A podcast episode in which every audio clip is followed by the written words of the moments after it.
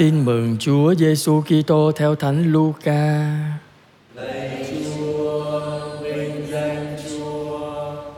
Khi ấy có một người thông luật đứng dậy hỏi thử Chúa Giêsu rằng: "Thưa thầy, tôi phải làm gì để được sự sống đời đời?"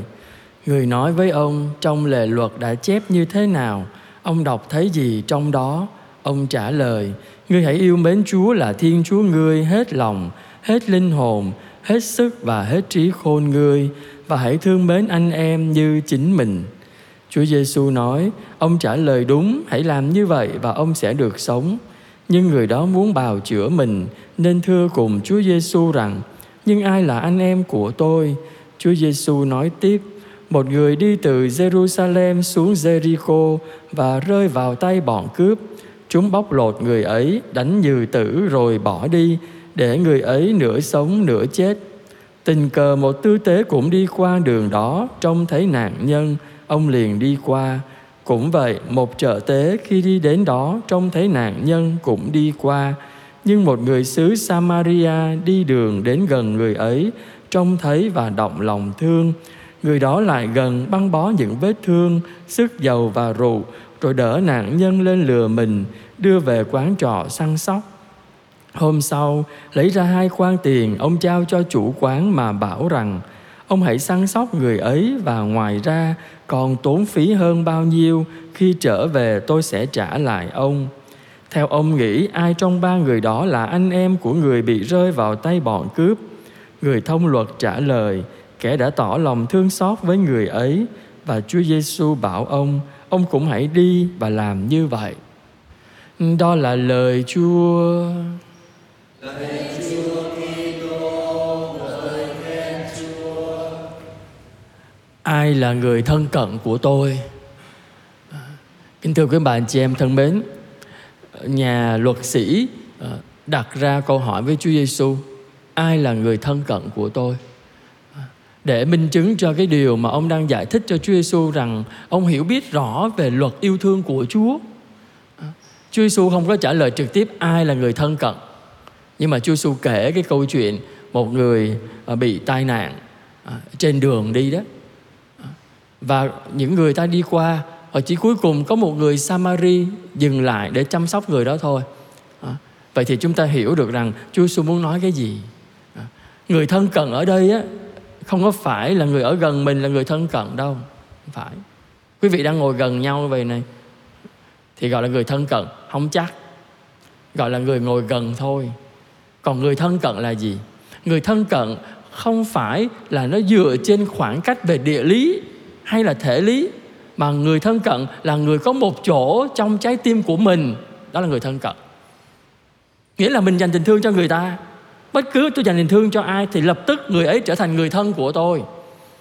Cho nên người thân cận hay là nói đơn giản hơn là người thân của tôi là những ai có một chỗ trong trái tim tôi, thì người ấy là người thân cận của tôi đấy vậy thì cái khoảng cách ở đây không phải là thể lý hay là địa lý, mà là khoảng cách từ con tim của chúng ta đối với người khác để xác định đó là người thân cận của tôi hay không.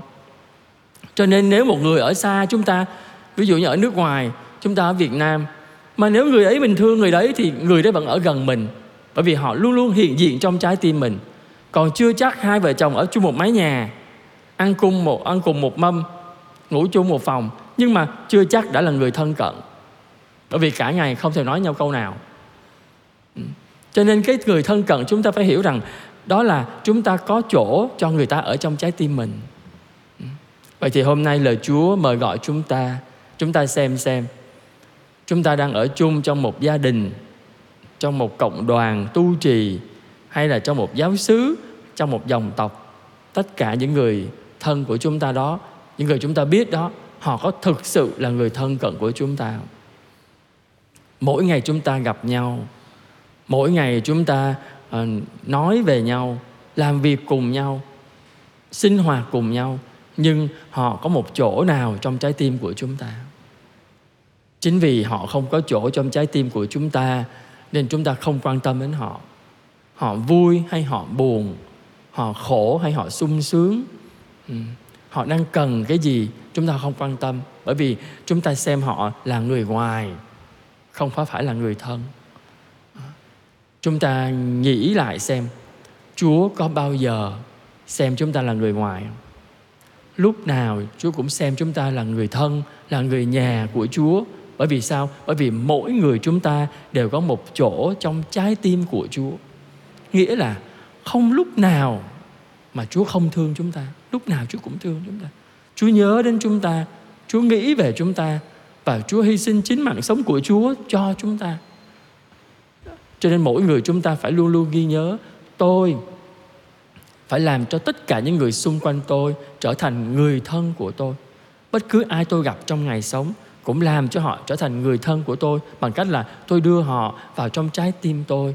Tôi dành tình thương của tôi cho họ thì có như vậy, tất cả mọi người chúng ta mới sống được.